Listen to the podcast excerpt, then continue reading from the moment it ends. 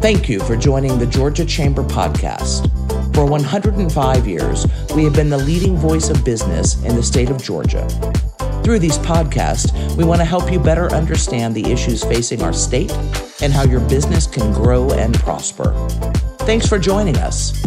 To learn more, go to www.gachamber.com.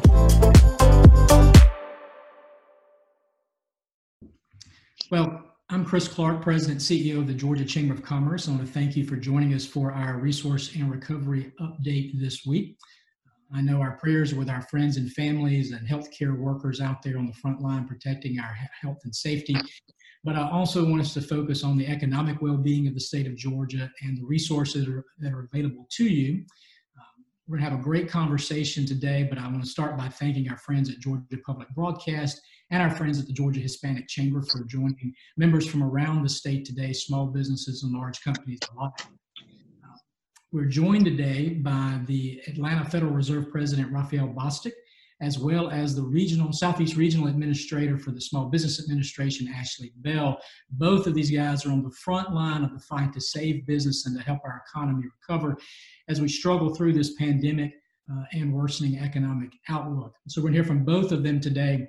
And I know immediately many of you are asking about the, the issue currently with the SBA loans and the PPP running out today. We want you to know that we've been in contact with our congressional delegation, our partners in Washington, to advocate and will continue to lobby. And we feel certain that those dollars will be reauthorized and come back through to help Georgia small businesses.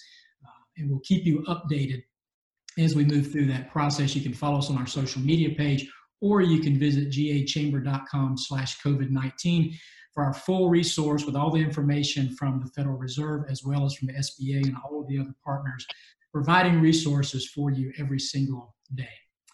And so uh, we're going to start uh, and welcome the Atlanta Federal Reserve President Rafael Bostic, our good friend, who is really the Federal Reserve has taken an incredible role in this economic recovery unprecedented measures, I think is the most commonly heard term uh, around the country right now for the work that they're doing. And Rafael, we appreciate you and really look forward to learning a little bit more, particularly about the new Main Street facility that you're launching.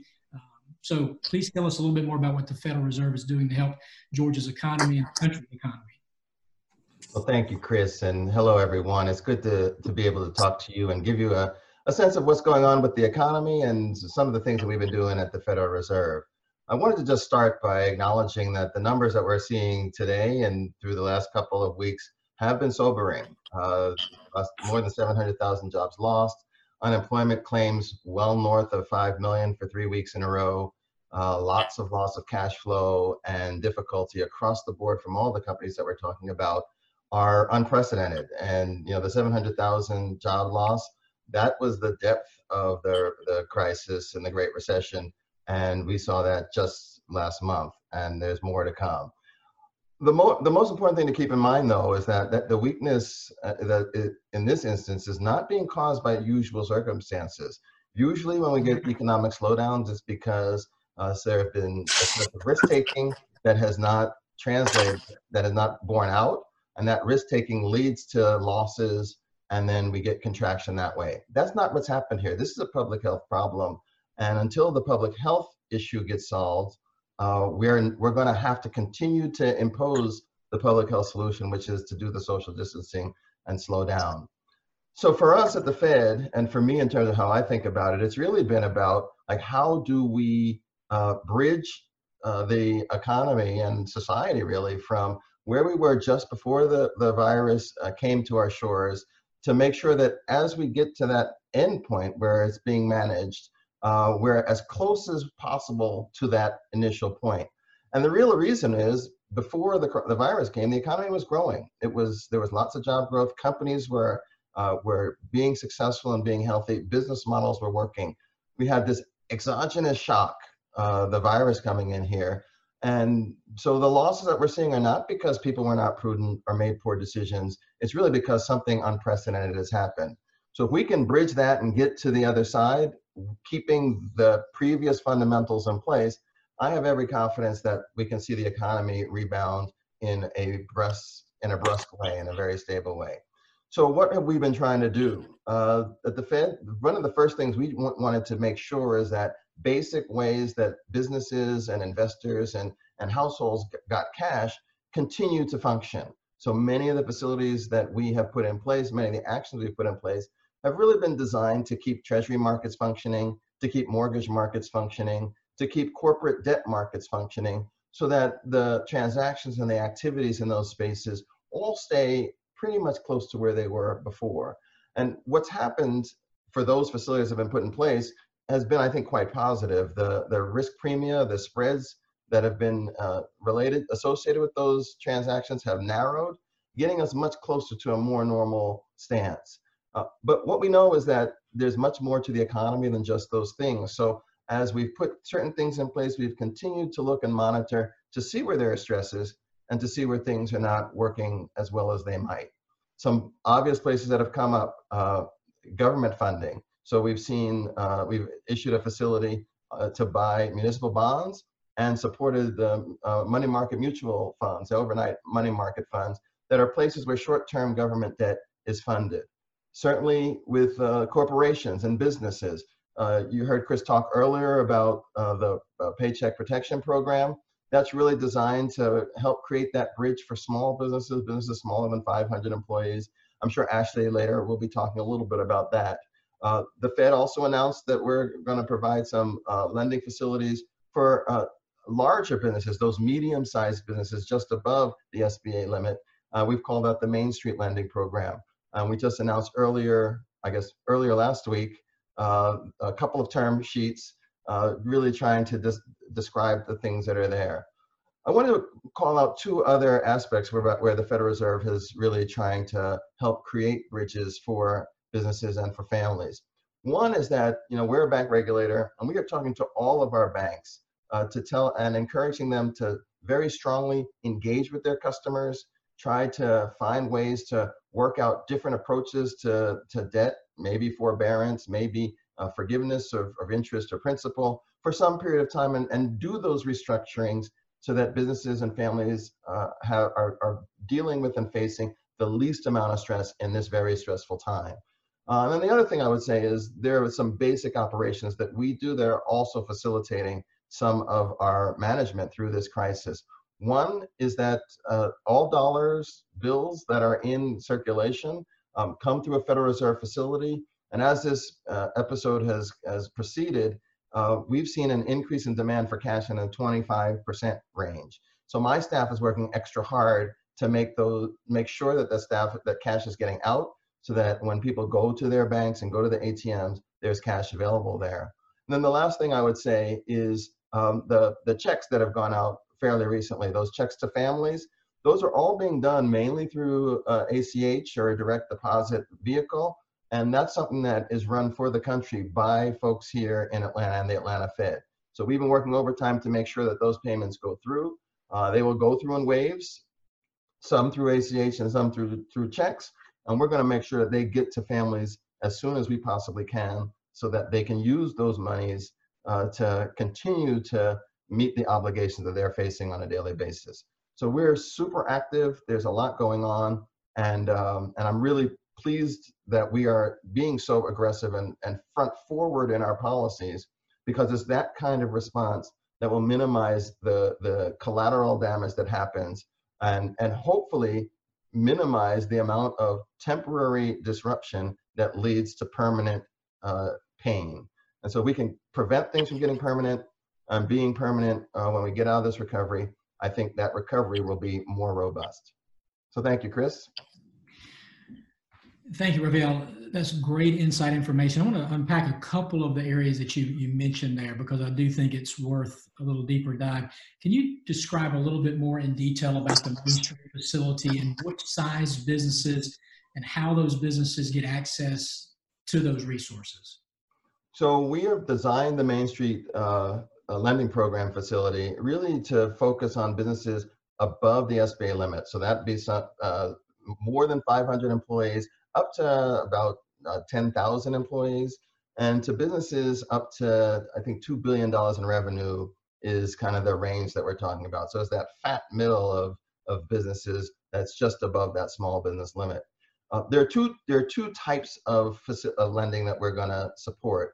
One is basically just new lending. So for businesses that find that they uh, don't have enough uh, support in terms of being able to raise funds through loans, uh, we're going to allow for the, the provision of new loans to businesses.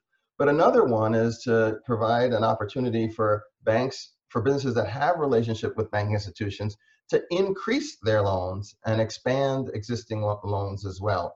So we're trying to be as open and, and as broad based in the ways that, that businesses can get lending from banks uh, moving forward. Uh, the, you asked about how this is going to work. It's going to work through banking institutions. Uh, those are the institutions that we have relationships with. But I would tell you, um, you know, I uh, folks call me all the time, and one of the things that one group that's calling me on a regular basis are uh, non-bank institutions who have lending relationships.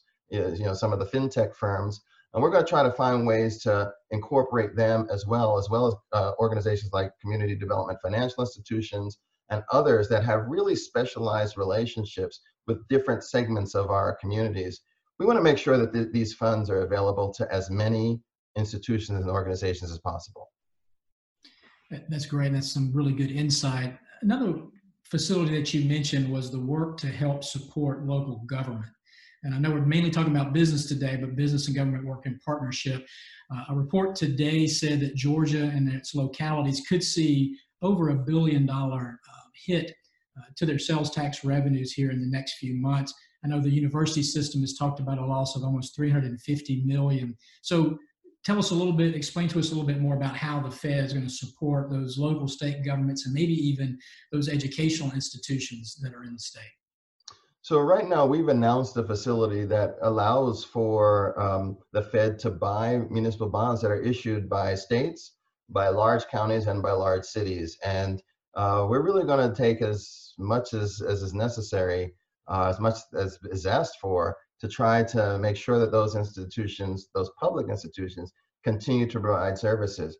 You know, Chris, as you mentioned, one of the things that is that is true is that when we contract the amount of activity and economic activity, that's a big hit to all the sales and other types of taxes that might be accrued by government. And that's a big impairment in terms of what they can do in terms of providing services. So what we've tried to do is really make sure and send a message, I think hopefully a, a stark message that we're going to be out there to support those activities to make sure that this contraction uh, does not really hamper the types of things that need to happen. You know, for example, you know, I talked I talked about mortgage markets earlier. Well, a lot of in a lot of places you can't close a sale without talking to local people in government who are going to do the title or the listing or the registering of, of the transaction. So we want to make sure those cities and localities still have people in place that can do those things so that we can continue to operate uh, and keep the economy sort of rolling along um, and, and functioning as we try to manage this public health problem. That's great. Before we turn to Ashley, I want to ask you one more question. And I know there's lots of speculation right now, and debate among economists if we're in a recession, we're going to recession, is that a U, a V, a W, an L-shaped recession? And I don't want to put you on the spot for to make a prediction, but I, I would be interested in knowing when will we be able to determine what that, I mean, what are the markers that you're looking for in the economy to be able to make that decision that, yes, this is what the prolonged economic outlook is going to be? Well, you know, it's funny that you asked the question that way because I would say I'm actually not looking at the economy for those answers. I'm really looking at uh, the public health response and how we manage that because right now we have this issue because we need to deal with the fact that we have a virus that's flowing through our, our communities and to deal with that we need to separate and and take actions to slow those things down as long as the virus continues to spread we will continue to need to separate and be slower than we might otherwise. So finding that solution and getting us to a place where uh, where we have some confidence that if you go to a grocery store or if you go to a ball game or if you go to your place of work, uh, you're not putting yourself at risk of, of contracting that virus. When we get to that point, uh, and that will likely involve a lot of testing and a lot of new processes and, and, and uh, strategies that are going to be put in place. When we get to that place, then the economy will start moving again. But in, as long as people have some concern that if they go do the things that they've normally been doing, they're going to get sick or they may uh, pass on their sickness to somebody else, I think we're going to have a hard time. So I'm just hopeful that as we go through this, uh, day to day, week to week, people remain diligent in uh, following the, the guidance that's being offered by our public health professionals, because to my mind, that's the, the best way that we can uh, quickly get this managed so that we can turn to the other side and think about growth and recovery. Thank you, sir. We appreciate it, and we appreciate your leadership through this very difficult time, and we'll continue to, to check in with you. Uh, we want to shift our attention now to our good friend, the Regional Administrator, Ashley Bell. Ashley, thank you. I know you guys have been working overtime here the last couple of weeks, and uh, love for an update from you about the number of Georgia companies that you've been able to help, and kind of what's the state of play as we sit here today. Well, thank you, Chris. I think this is again just a, a, a, great opportunity to share information and show, you know, just shows great value to what your chamber brings to small businesses and all businesses in our state. Thank you for your leadership and allowing me to be here once again, and we'll continue to be here as this as we all go along this journey together. Yes, SBA has been working, you know, all day, all night on this, but so has a lot. So have a lot of people. You know, outside of our first responders, uh, the folks on the economic side have been doing a tremendous job. We've already talked to our friends at the Fed but I, got, I have to give a, just a, a quick moment of praise to our lenders. We would not be able to be talking today about uh, any progress with any of the programs we, have been doing, especially PPP, without a tremendous lift by our community bankers, by our large bankers, by our credit unions, by the fintech industry. Uh, they have really stepped up to the challenge, and, and, and because of that, today, as we see the PPP program come to a close, this version of it today, because of the exhaustion of funds, we're proud to be able to say that 30,000 Georgia businesses, uh, including nonprofits and places of worship, uh, have benefited from this program to a tune of $7 billion being put back into the Georgia economy in a span of 14 days. The amount of loans that SBA has processed in the last 14 days is more than we processed in the last 14 years. This has been a tremendous lift at all sides. So where do we go from here? I mean, I think that's you know a great question, you know, Chris, as we talk about an overview of these programs. Now, the EIDL program, which is is a disaster program, is also closed to new applicants at this time, and I think it speaks directly to your comment when you started uh, the program today. Is that you know we've had conversations with members of Congress. Um, Congress has to step up to the plate here and recognize that there is a tremendous need still in this country for additional help. Our concern still lies with those businesses who were not able to participate before uh, the funds were exhausted. But we're confident that if Congress finds a solution and the White House and our administration uh, are able to come to an agreement on what that solution should be, then we know exactly where we need to focus after this. And I think the, the key is that there's a lot of businesses, especially our sole proprietors, our independent contractors, um, especially in, in the beauty salon and barber shop sort of uh, retail spaces, they're still unable to gain access. And we have some challenges, but we're positively thinking that as soon as we get the funds back and we increase the number of lenders, that we should be able to overcome this challenge. So actually, let's let's pretend that I'm a business and I've I've, I've got into the system. I filled out my application. Right. I did it a day ago and, the, and my bank informed me that the funds aren't there, what's next for me? And I know I'm on hold right now until there's a reauthorization. Right. Right. over, or does my do I just continue through the process? Help me understand. Well, if you are in the queue for the PPP program, that means your bank has captured your information, and should the PPP program be reauthorized, your bank would be in a position to quickly move on your application because you've already submitted. Now, for the disaster program, which is a loan that's directly uh, through SBA, this is up to $2 million loan uh, that still has the ability for you to have a forgivable advance portion of that. I'm proud to report there that we've, you know, we've already uh, done over almost 2.5 billion dollars on that side, and we still have some room to still process. And what that means is that if your loan is still pending with our disaster program, nothing stops with us. We're going to continue to process all applications that are with SBA. If you're currently in the system and you have a number, we will continue to process those loans. If Congress reauthorizes and gives us additional funds, then we'll open up and we'll continue to process new loans. But the key with this disaster program, and it's been a tremendous asset because it was online before the PPP, got to give a lot of thanks to Governor Kemp for acting very fast and making sure that Georgia was declared very early. That has allowed us to make sure Georgia uh, entrepreneurs that are that are in the queue, you're going to be taken care of. It's a matter of now that we've got our arms around and we know exactly how many people are in the system, now we can begin to process these applications. And I want to echo your support and thanks to Governor Kemp, not just on that declaration, but the way he's managed this entire crisis has been really uh, a great blessing for the state.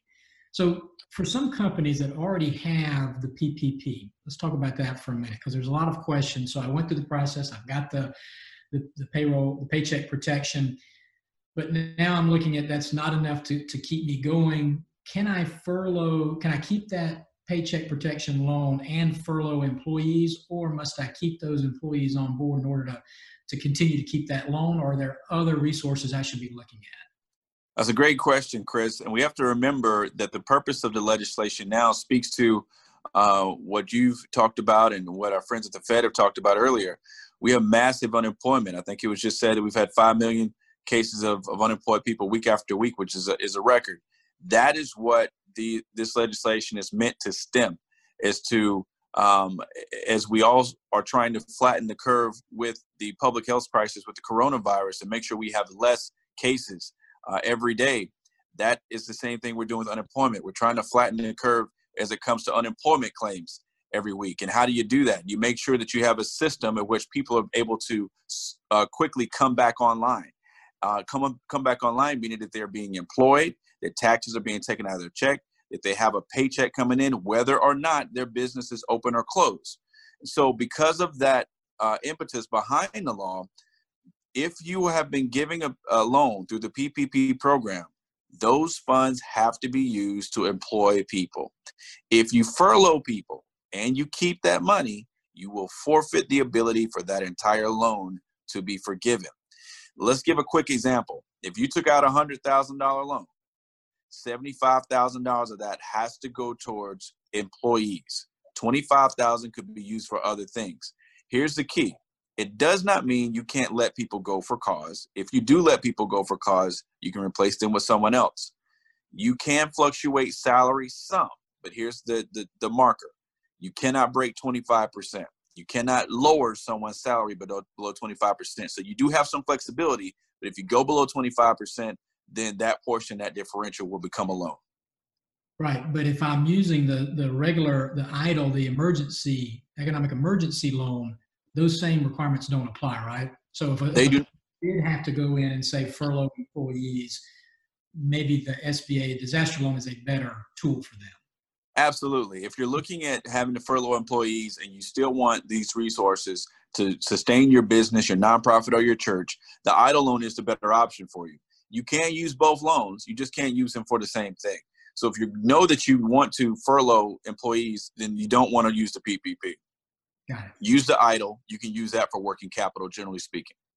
Okay. Let me ask you one more question. I want to go back to Rafael and ask him the, the same question uh, as we wrap up today. Uh, what advice do you have right now for Georgia businesses uh, over the next three to six weeks of this crisis? What would you advise them to do? And let's assume, Ashley, that, that Congress does act here in the next few days and reauthorizes those funds. Well, I would advise them to stay tuned to places like the Georgia Chamber.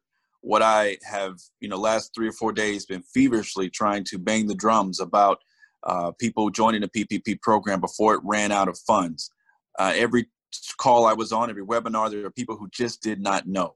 Information will save your business. Getting access to credible and accurate information will save your business. And that's why these sort of webinars are, are worth 10 times more the membership cost because you get come on and hear people hear from directly from people who know what these programs uh, can mean to your business to your business so the key for every business owner right now get the channels of information you trust be very aware and astute because as you can see we just spent $349 billion in 14 days. So you don't have a lot of time to waste. When this program is reauthorized, you want to make sure you act quickly and prudently to the best interest of your business. And, um, Ashley, and thank you for what you're doing. Rafael, what's yeah, your- I would totally agree with Ashley. Being informed is the most important thing, but the second most important thing is then to act. Don't sit and think that you're going to be outside of eligibility. Go talk to your banker, talk to your chamber people, talk to your elected officials, talk to those who are, who are running organizations and agencies. I've not talked to anyone who has touched, who has access or, or controls capital or funds, who is not looking to try to find ways to be helpful and keep everyone moving forward and bridge through this crisis. So ask questions. Don't be bashful. Don't be shy. Continue to be out there, but also understand the scale of this is significant. So if you don't get through on the first call, don't give up. If you don't get through on the sixth call, don't give up because there are millions and millions of companies that are trying to do exactly the same thing. Don't take that being busy, uh, that busy signal as a sign that there's hope there's no hope because I think both of us are on here to tell you that, we're going to do whatever we can to make sure that you and every business in this country is uh, made as whole as possible. Rafael, Ashley, on behalf of the Georgia business community, thank you for what you're doing. Thank you for your leadership. We'll check back in with you periodically through this crisis. And then as we come into the recovery, we know you're going to play an important role there too. Uh, for all of those that are watching, you can go to gachamber.com slash COVID-19 for the latest updates. We'll have information from SBA uh, as well as from the Fed and other partners. We'll continue to lobby on your behalf. And you can uh, click through right now to our website and register for our next conference, uh, video conference call, which will be with Attorney General Chris Carr next Tuesday. And later next week, we'll also have an event with uh, our friends from USDA and Commissioner Gary Black to talk about the impact on rural Georgia. So please stay up to date, please stay with us, and may God continue to bless our state. Thank you very much.